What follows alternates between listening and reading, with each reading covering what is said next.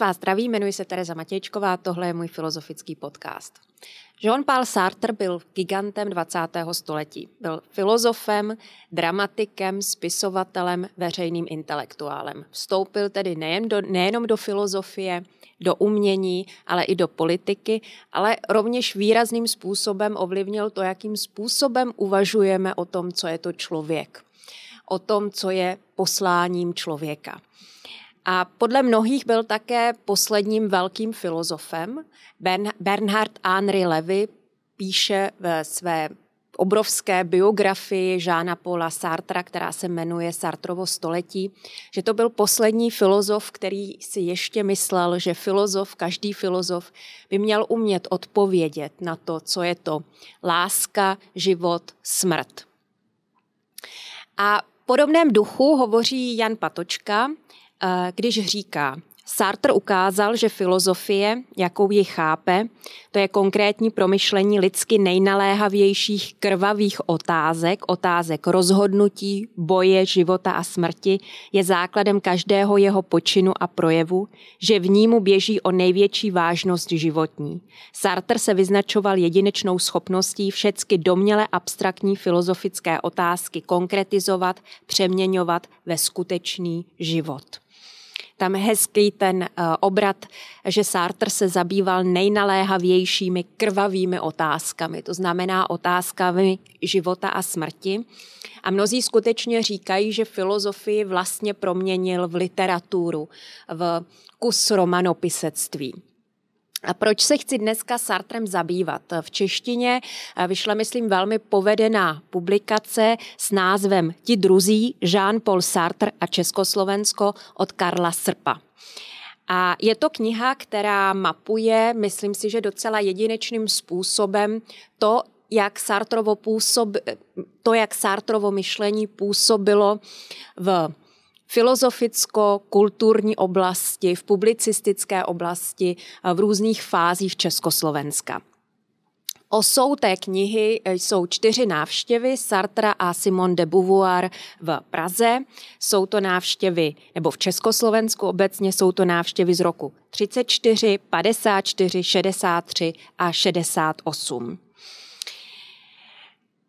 Autor knihy Karel Srb zdůrazňuje obrovský zájem Sartra o Československo, a to především um, od roku 1960, kdy se Sartre začíná přivracet k marxismu, k socialismu a kdy spatřuje v Československu určitou naději, že se zde podaří ustavit um, svobodnou socialistickou společnost bez kultu osobnosti. Proto se Sartre skutečně poměrně živě, jak ukazuje autor, podrobně a myslím velmi erudovaně uh, zabýval um, politickou situací v Československu, filozofií, uměním. A ta kniha obsahuje uh, řadu dokumentů, rozhovorů, které zde dával Sartre, eh, textů, které eh, se nějakým způsobem k Československu vztahují, i obrazového materiálu, fotografií. A Samozřejmě Sartre velmi často přijížděl, platí to pro rok 63, 68 v souvislosti s uváděním uh, svých her. Uh, já se právě bych se chtěla zaměřit na rok 1968, kdy přijel v listopadu, uh, tedy po okupaci, kdy musel zpracovat tedy to zklamání, že Československo nebude svobodnou socialistickou společností a kdy zároveň uváděl svou divadelní hru Mouchy, která um, nějakým poměrně jedinečným způsobem promlouvala uh, k situaci v okupované zemi a Sartre právě svou divadelní hru uh, také uh, tematizoval na pozadí situace v Československu. Zároveň je v té knize takové půvabné napětí a to týkající se toho, že Sartre byl ještě samozřejmě v 60. letech zde zapsán primárně jako existencialista, jako autor velmi výrazné individu, individualistické filozofie, jako autor, který si um, nerozumí s um, solidaritou třeba, který možná není schopen ani docenit to, že existuje něco jako společnost, protože primární těžiště pokládá na jednotlivce. A v Sartrově filozofii nastává v určité fázi koncem 50. let, v průběhu 50. let zlom, anebo přechod by někdo řekl, nebo eh, nějaká změna důrazů. Eh, která eh, vyvedla i Leckoho zde z, československých intelektuálů z míry, takže někteří popisují v knize, že eh, vlastně očekávali, že přijede existencialista on najednou hovořil o marxismu, hovořil o socialismu a, a vlastně dávají najevo i určité zklamání. Mm, a já bych se chtěla podívat na, na tyto dvě tváře Sartra a ukázat, eh, že možná nejsou v takovém rozporu, eh, jak se mohou eh, zdát býti. A, mm, ale zároveň je třeba říct, že i kdyby v rozporu byli, tak Sartre vlastně, a to je součástí jeho individualistického díla, kterého se nějaké, na nějaké rovině nikdy nebude vzdávat. A, a to, že Člověk nesmí být sevřen svěrací kazajkou svých vlastních názorů, svojí minulostí a proto Sartre opravdu to žil a s takovou obrovskou nonšalantností um, občas plácel nějakou hloupost, um, což uh, si také uh, minimálně jednu zmíním. A a pak eh, jako řeknu, co, no tak jsem si to tehdy myslel, už si to nemyslím, kde je problém. A, a, a vlastně jako odmítal vlastně sklon druhých, ale i nás samých zpředmětňovat se. To je vlastně jádro, myslím, filozofie napříč eh, jeho životem, napříč jeho dílem. A my máme sami sklon zpředmětňovat se, to znamená pohlížet na sebe jakožto na existencialistu. Proto Sartre neměl ani rád ten pojem existencialista. A protože člověk nikdy není existencialista, člověk nemá substanci, člověk je bytostně existence, to znamená, ze každých nálepek se, nakolik je živým tvorem, má neustále eh, vymaňovat. A ze stejných důvodů třeba nevstoupil nikdy ani do komunistické strany, protože říkal, že on nebude nikdy součástí žádné strany, žádné instituce. Takže i kdyby vlastně tam byl tento rozpor, tento zlom, tak eh, by byl konzistentní. Nekonzistentnost je konzistentní se Sartrovou filozofií, ale zároveň taky můžeme říct, že Sartre byl velkým dialektikem a možná vlastně tyto dvě stránky eh, na jedné straně důraz na individuum a na druhé straně eh, v pozdějším díle přece jenom také důraz na solidaritu byl schopen v nějakém ohledu udržet. A než se vlastně uh, vrhnu na Sartra Československo, to bude v závěrečné části tohoto podcastu, tak bych právě v první části se chtěla podívat na první tvář uh, Sartra a to je existencialismus a na uh, jednu z nejslavnějších knih 20. století uh, Bytí a nicota a uh, jednu z nejslavnějších, nejklasičtějších pasáží filozofických z 20. století a to je pasáž Pohled. Potom bych se přesunula k druhé tváři Sartra a to je Sartre um, marxistický uh, Sartre jako autor kritiky dialektického rozumu. A v třetí části bych se chtěla podívat na to, jakým způsobem mnohé myšlenky on byl schop, skutečně schopen převést a konkretizovat do divadelní, hry, do divadelní hry a jakým způsobem zde konkrétně tedy zapůsobila eh, divadelní hra Mouchy. Ještě možná zmíním, než se do toho pustím, že eh, pro Sartra, nejenom pro Sartra, ale i pro Alberta Camusho je příznačné, eh, že své filozofické myšlenky překládají do různých slovníků a do různých žánrů. Camus to dokonce for, hm, formuluje dokonce takový takový princip, eh, že pravda, která není přeložitelná do různých žánrů, není pravda. Eh, to nevím, jestli je pravda, v každém případě Camus i Sartre tomu obdivu hodně dostáli, eh, že vlastně byli schopni napsat filozofický traktát, přeložit jej do románu, přeložit jej do divadelní hry. A, mm, a tím vlastně se mi zdá, eh, opravdu jejich myšlení vlastně ožívalo, doslova ožívalo eh, na scénách a, a, a bylo tímto způsobem um, živé a přitažlivé a provokativní. Tak Sartre první, Sartre existencialista, eh, je spojován, eh, nebo je skutečně takovým nekorunovaným králem existencialistů, přičemž existencialismus se rodí v Sartrově pojetí z fenomenologie, O níž už jsem na jednom podcastu hovořila, teď nemám na mysli Hegelovu fenomenologii, ale Heideggerovu fenomenologii. Měla jsem už, nebo je natočen podcast o Heideggerových černých sešitech a tam v úvodu hovoříme o tom, co je to podle Heideggera fenomenologie. Já to nicméně ještě krátce zopakuju. V každém případě Sartre odjíždí v 30. letech 1933 do Berlína studovat Husserla a Heideggera. Eh, to znamená klasifiky fenomenologické tradice, který jej naprosto uhranou. Eh, je to samozřejmě poněkud exponovaná v uvozovkách doba Berlín 1933. Eh, zpětně se filozofičtí kolegové, přátelé Sartra ptali, jestli si nevšiml něčeho pozoruhodného. V té době v Berlíně říká, že ne, nevšiml, četl jsem Husserla, četl jsem fenomenologii. A co je to uh, ona fenomenologie?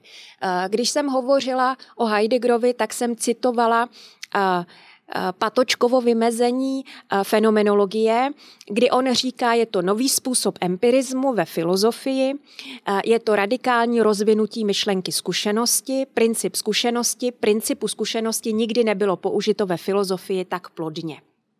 A já jsem tento důraz na zkušenost, osobní zkušenost, to, že skutečně musíte zakusit to, co popisujete a, a že zkušenost je zde míněna opravdu zkušenost jednotlivce.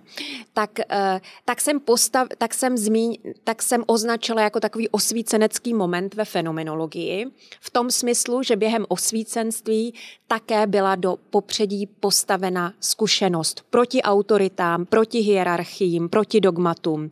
Neproskoumaná pravda není pravda.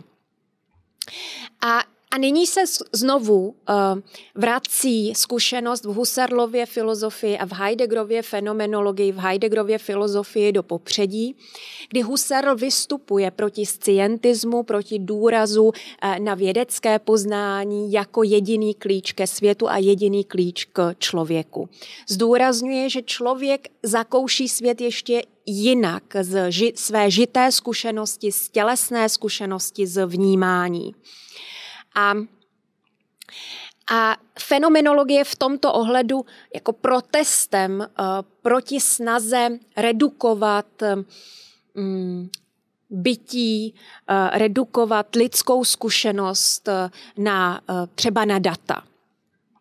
A e, když se podíváme na klíčové zkušenosti, které e, stojí v popředí Husserla, Heideggera a Sartra, tak u Husserla, u Husserla je to třeba hrací kostka. E, když se dívám na kostku, tak ji nějakým ohledu vnímám a abych viděla kostku, tak vždycky musím vidět i to, co zrovna nevidím. To znamená, třeba musím ve vnímání anticipovat zadní stranu té kostky, abych viděla první stranu kostky, ne abych viděla jenom stranu. To znamená, on popisuje, jakým způsobem jsme ve vnímání aktivní a, a již ve vnímání kreativní. Nebo pakliže uh, poslouchám melodii, tak nemůžu poslouchat jenom jednotlivý zvuk, ale vždycky musím podržovat ve vnímání minulý zvuk a předjímat budoucí zvuk.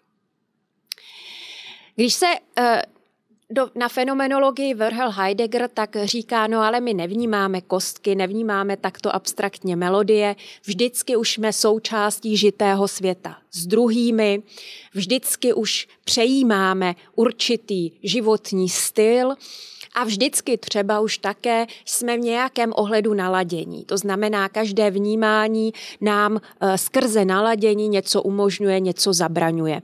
Eh, když se nudím, vnímám svět jinak, než když cítím úzkost nebo radost. A a pak uh, jsme viděli, jakým způsobem uh, na tom podcastu, v tom podcastu o Heideggerovi uh, vlastně vstupuje, uh, vstupuje do hry i uh,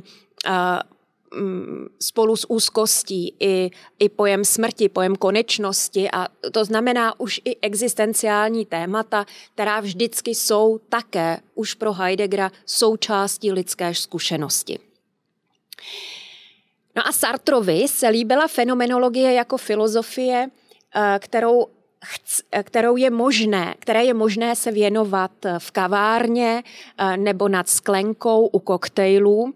To znamená, obdivoval to, jakým způsobem eh, se skrze zkušenost, opravdu lidskou zkušenost, vracíme do světa, pryč od abstraktních teorií, nesrozumitelných pojmů eh, nebo nějakých abstraktních problémů. Jo? To nakonec právě ten Patočka tady říkal. Doměle abstraktní filozofické otázky konkretizoval, proměňoval ve skutečný život, v krvavé otázky. A Sartre vtáhnul do hry především zkušenost s druhými. Ta kniha Karla Srpa se jmenuje druzí, ti druzí, Jean-Paul Sartre a Československo. A druzí, to, že jsme vždycky ve světě s druhými, uh, bytostně vstupuje do toho, jakým způsobem vnímáme sebe sama. A um, Podtitul té knihy Bytí a nicoty eh, zní esej k fenomenologické ontologii. Takže máme tam zase fenomenologii a máme tam ontologii. Ontologie je věda v rámci filozofie nebo oblast bádání v rámci filozofie, která se táže, co to znamená, že něco je. Jo? Nějakým způsobem je tuška, řeknu tato tuška nějak existuje, nějak je, nějakým jiným způsobem je člověk, nějakým jiným způsobem je třeba kámen, nějakým jiným způsobem je zvíře. Co to znamená, že něco je? A a, a teďka Sartre řekne, bytí je vždycky lidské je vždycky ponořeno do mezilidských vztahů. Člověk žije ze vztahů, či lépe člověk sám je ze vztahů. Člověk sám je vztahovou bytostí, člověk sám je, potom bude říkat, konfliktem eh, nebo bojem. A tady vidíte, že ač jsem vymezila tu fenomenologii Sartrovu od Hegelovy, tak přece jenom z Hegla vstupuje do Sartra opravdu hodně. Občas někteří vtipálci říkají, že Sartre je Hegel na drogách. Eh, jeho eh, styl je ještě takový zběsilejší a eh, řekla bych méně systematický než, než ten Hegelův, když se podíváme na knihu Bytí a nicota. Nicméně je pro něj stěžejní například Hegelův pojem vzájemného uznání, kterému jsem se právě také věnovala v jednom podcastu. A tam, když říkám, že pro Sartra jsou podstatní druzí, že tvrdí, že pro člověka jsou podstatní druzí, tak to neznamená, že si každý má najít svého kamaráda nebo že si má každý najít svého partnera, že člověk nemá žít sám. Znamená to, že bez druhého bych na nějaké úplně základní rovině neměla sebevědomí, neměla vědomí o sobě samé. Že druhý mi dává, poskytuje určitou rovinu mé osobnosti, která je základní pro to, abych osobou skutečně byla. Jo, a pak můžu žít klidně sama, ale zkrátka ten druhý je naprosto nepřekročitelný v tom, abych byla osobou. Jak jsem zmínila v knize Bytí a nicota, je eh, jedna klíčová pasáž a tou pasáží, eh, ta pasáž se jmenuje pohled. A já krátce eh, načrtnu eh, situaci, k níž zde dochází. Opravdu je to určitá situace, znovu podobně jako vlastně Heglova fenomenologie ducha, eh, je i Sartrův text Bytí a nicota v nějakém ohledu pojmový román slovy Tomáše Garika Masaryka, slovy, která užil pro Heglovu fenomenologii ducha. A i zde je hlavním protagonistou té knihy Vědomí. A mm, původně, říká Sartre, jsme vědomí a vědomí znamená, že si ještě nejsme vědomi sebe sama a znamená to také, že si povětšinou nejsme vědomi sebe sama. To zní jako nějak abstraktně nebo složitě, není. Sartre to ilustruje jednoduchým způsobem. V momentě, kdy dobíhám tramvaj, tak si nejsem vědoma sebe sama, jak dobíhám tramvaj. Prostě běžím. Jo, jsem přivědomí, ale ne, jako nepletu do sebe sebe sama. Jo, prostě běžím.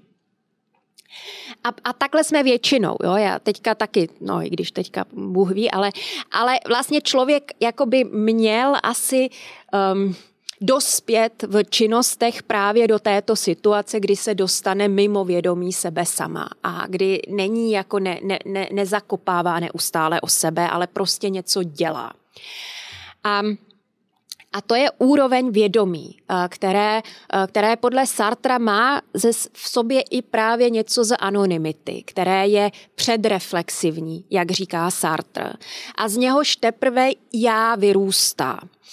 A to já, eh, které například Husserl po, mm, považoval za základ vědomí, jo, když hovořil třeba o transcendentálním já, tak to já není pro Sartra vůbec nevinné. Jo. Osoba se bude pro něj skládat z vědomí a já, přičemž to vědomí je tady to schopnost sebezapomnění, být u věci a nehledět sebe sama. To já už je spjaté s určitou identitou a identita je vždycky nebezpečná věc. Identita je spjata s určitým příběhem, který třeba, třeba si já vyprávím o sobě, že jsem taková nebo onaká, nebo druzí o mě vyprávějí a eh, a to může být velmi omezující, velmi svazující. To může být ta svěrací kazajka v nás. Takže Sartre vlastně uchopí člověka z, té, z těchto z této dvojí polohy. Ono potřebuje samozřejmě člověk obojí. Aby mohl být činný ve světě, eh, potřebuje já, potřebuje se nějak jmenovat eh, a eh, potřebuje mít klidně nějakou pověst. Ale zároveň není možná větší svobody, než umět si tu pověst včas zničit. A to je vědomí. A a takže a, a vědomí je opravdu pro něho na nějaké základní formě svoboda schopnost osvobozovat se od sebe, osvobozovat se od druhých. Bytí a nicota je kniha, která vyšla 1943 eh, v Paříži. A v obležené Paříži a v tomto smyslu um, tento důraz na svobodu, na neustále osvobozo, potřebu neustále se osvobozovat od mezí, které si nutně klademe a které zároveň musíme překračovat, samozřejmě poměrně hluboce um, zapůsobilo tento apel v té době.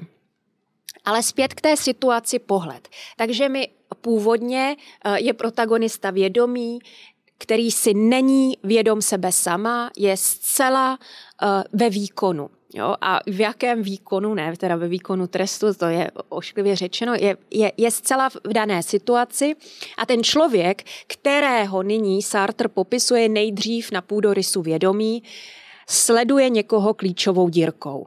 Někoho špehuje.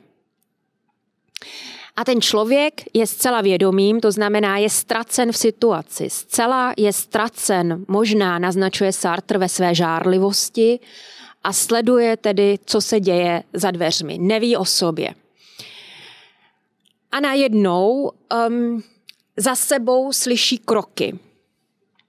A v tu chvíli uh, si uvědomí, jak to vypadám, co to tady dělám. Eh, nejsem já nějaký špech nebo nejsem já eh, nějaký proradný člověk, který eh, dělá něco nedůstojného, nepovoleného. A to vědomí spadne do já. To znamená najednou vlastně ten pohled druhého, je tam ten pohled druhého, získá moc nad tou situací a připíše mi určitou pozici. A tady je to tedy pozice studu. Já se najednou stydím před tím druhým, eh, který mě vidí v takto nedůstojné situaci. A ten druhý mě má ve své moci, protože to vidí a vlastně připisuje mi, připisuje mi tu funkci, připisuje mi pozici. A já jsem zcela vydána, zcela zpředmětněna tomu pohledu. A ona je to taková ontologická historka. Uh, Sartre samozřejmě mu nejde o nějaký jako příběh, ale je to, uh, je to vlastně příběh o tom, jak se podle něho konstituuje lidské já. To znamená, původně je nějak sebe zapomenuto, původně je čirou aktivitou, čirou, čirým výkonem, ale druhý nás zarazí také tím, že nám nějakém ohledu zcizí část sebe sama. Um, a to znamená, že druhý člověk na mě vždycky vidí něco, co já nevidím. Vždycky mě vnímá nějak, jak já se nikdy vnímat ze své pozic, první pozice nemohu. A v tomto smyslu je druhý vždycky pro Sartra opravdu v bytí a něco tě spíše ohrožením, protože on mi, jak si jak píše velmi hezky, jo, tak ta kniha je krásně napsaná, on mi dokáže vypustit můj svět. To znamená uh, přeznačit tu smysluplnost, kterou v něm vidím já a nově jej interpretovat. A zároveň ale toho druhého potřebuji, protože jenom skrze něho se stávám určitou. A tím vlastně vzniká ten základní konflikt. Konflikt, který je um, uh, základním půdorysem bytí a nicoty kdy dva lidé, ať už se mají rádi nebo se nemají rádi, neustále bojují o to, kdo vlastně druhého zpředmětní jako prvního. Kdo z druhého učiní objekt. Kdo, kdo jej sváže. Ale nakolik jsme vědomím, tak natolik můžeme také vždycky se z toho pohledu druhého vymanit a opětovat mu to, to znamená zlomit jeho pohled a říct, no a co, tak tady špehuju. A nebo co, co tady děláte vy. A, a tím vlastně můžu zase obrátit ten pohled, ale pointa je, že opravdu v základu mého já je tento bytostný konflikt s druhým člověkem. A je to v nějakém ohledu skutečně mocenský konflikt. Když se podíváme na název bytí a nicoty, tak, bytí a nicota, tak si můžeme všimnout, že je to velmi dualistický název. A Sartre je v mnoha ohledech, my, my na minulém podcastu jsem hovořila o Slavoji Žižkovi, tak Sartre je jedním z těch, podobně jako Slavoj Žižek, který vlastně pozitivně navazují na Descartes protože lidské vědomí eh, spatřuje, nebo Sartre spatřuje právě i v lidském vědomí eh, tu sílu spochybňovat, tázat se, osvobozovat se. Protože eh, znamením toho, že jsme vědomé bytosti, je schopnost položit si otázku. A to je pro Sartra znamením toho, že vědomí je spolčené s nicotou. Dokonce s tím, co Sartre označuje jako nicující aktivitu. Co to znamená? Znamená to právě to, že já vnímám každou situaci a mám každou situaci vnímat z určitého odstupu. Takže jsem vlastně, že trošku stojím mimo, protože Nikdy nejsem za jedno s žádnou situací, vždycky ji můžu přeznačit, vždycky ji můžu přetvořit, vždycky můžu každého spochybnit, většinou, ale Sartre je v mnoha ohledech extrémista, tak asi by řekl každého. A, a můžu také vždycky říct ne. To je jako důležitá vlastnost vědomí. A, a také vidím uh, lidská, ale není to jenom v tomhle ohledu konfliktní, jo? protože bez této negativity, uh, která je vlastní vědomí, uh, bychom nebyli schopni třeba ani vykonávat změny změny k lepšímu také, protože vědomí je zkrátka schopnost vidět něco, co tu není, ale mohlo by tu být nebo by tu mělo být. To znamená schopnost kreativně měnit uh, svět. A zpět k tomu ale um, uh, zpět k tomu uh, dualistickému titulu bytí a nicota. Sartre uh, rozlišuje, tak řekla jsem, že vědomí je na straně nicoty ale není zcela nicotou, je nějakém ohledu něčím, je to aktivitou. A pak máme bytí. A bytí, uh, Sartre řekne bytí v sobě, to je třeba tento stůl, uh, který v sobě nemá žádnou nicující aktivitu, je prostě sám sebou a nikdy nemůže být ničím jiným, leda, že bych já ho přeměnila, leda, že bych já měla nějaký projekt. Ale ten stůl v sobě nemá žádnou, uh, žádné vědomí, žádnou nicující aktivitu. Uh, je to masivní bytí, uh, temné bytí, těžké bytí. Jo. S těmito slovy vlastně popisuje, popisuje Sartre mrtvé předměty.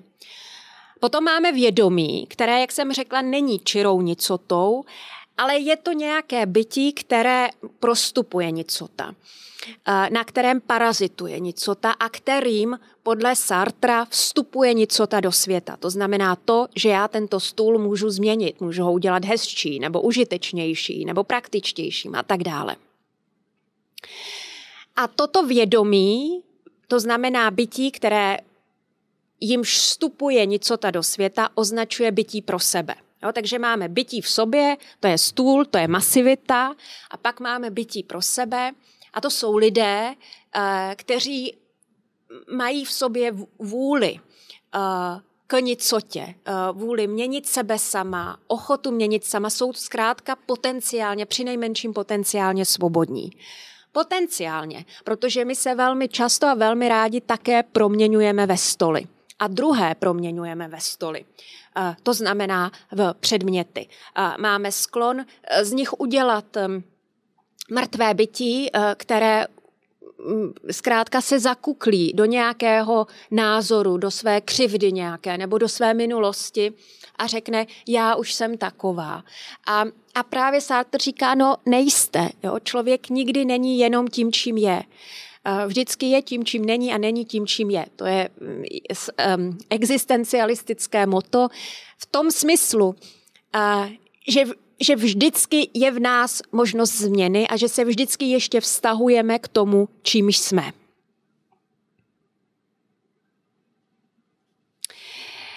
Problém je, jak jsem zmínila, že my máme tendenci um, si neustále namlouvat, že jsme vnějším světem determinováni.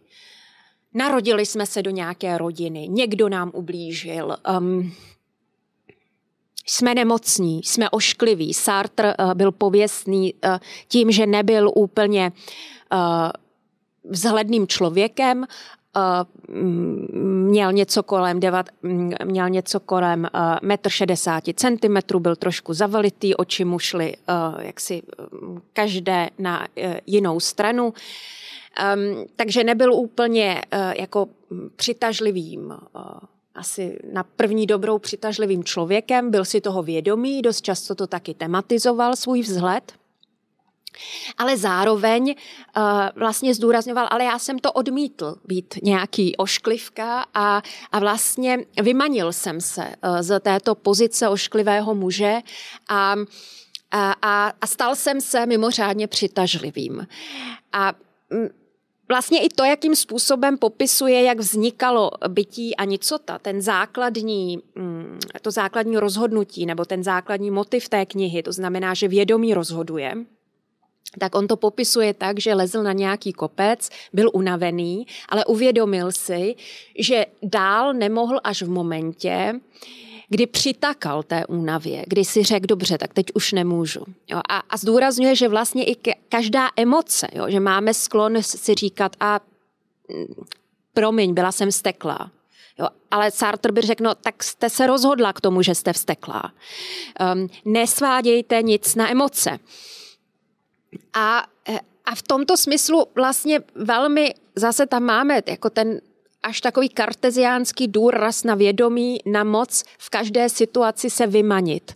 Eh, mm, Sartre, protože byl sám také krátce v německém zajetí, eh, tak rád popisuje opravdu situace eh, života a smrti a říká, no i v zajetí, i když jste mučený, můžete ještě vymyslet revoluční filozofii.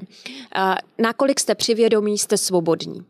V nějakém smyslu je to samozřejmě jako přepjat, přepjatá pozice. Ale já jsem si na tuto pozici vzpomněla a nesmírně mě tehdy ten rozhovor oslovil, eh, když jsem sledovala, teďka jsem to eh, dohledávala včera, eh, v roce 2012 jsem sledovala rozhovor na DVTV, Rozhovor vedla Daniela Drtinová s jednou psycholožkou při příležitost nebo mm, v kontextu únosu dvou dívek, Hany Humpálové a Antonie Chrástecké, které, které byly uneseny v Pákistánu. Já si pamatuju, že moderátorka řík, se ptala, no tak co ty dívky musí prožívat, ty se přece musí zhroutit. A, a odpověď zněla mm, ne, to se určitě nebudou hroutit, ne nyní. I zhroucení musí něčemu sloužit. A e, vy se můžete zhroutit v bezpečí, ale nemůžete se hroutit v nebezpečí. A to je jako velmi sartrovský moment, e, kdy vlastně i, i jako na zhroucení musíme nějakým způsobem spolupracovat. A také jako nějakým způsobem si najít uh, to okno, kdy se můžeme zhroutit, aby jsme si nena... Jo, třeba se opravdu potřebujeme zhroutit, ale i tak ještě musíme promyslet, kdy je vhodné se zhroutit, aby jsme si nepřidělali více problémů, než už tak máme, když se potřebujeme zhroutit. A a je to zajímavý, uh, myslím, moment, který ale není jako zas až tak spekulativní, uh, jak se může zdát, tak uh, známe to, že eh, často, eh, dokud musíme pracovat a být v nasazení, tak v nasazení jsme a onemocníme v momentě, eh, kdy onemocníme v momentě, kdy jsme v klidu nebo kdy, kdy si můžeme povolit. Tak to je první tvář Sartra. A ta druhá tvář Eh, k té bych nyní přešla. Je to poválečný Sartre, eh, který je opravdu stělesněním angažovaného intelektuála, eh, jedním z nejslavnějších, nebo možná nejslavnějším intelektuálem dané doby. A Postupně se identifikuje s marxismem, fascinuje jej sovětský svaz. V několika spisech se profiluje opravdu jako zastánce revolučního násilí. Pověsná je jeho věta z předmluvy ke knize Psanci této země od, um, od martinského politického myslitele a psychiatra France Fanona, uh, kdy Sartre, ta kniha se zabývá kolonialismem a Sartre um, se nebojí napsat tuto větu, Skolit Evropana znamená zabít dvě mouchy jednou ranou, zrušit zároveň utlačovatele a utlačovaného. Zůstane pak jeden mrtvý a jeden svobodný. Děkujeme, že posloucháte podcast Pravda neexistuje. Celé znění epizody najdete v rámci předplatného na echo24.cz. Pokud nejste předplatiteli Echa, můžete si podcast předplácet samostatně na platformě forendors.cz. Děkujeme.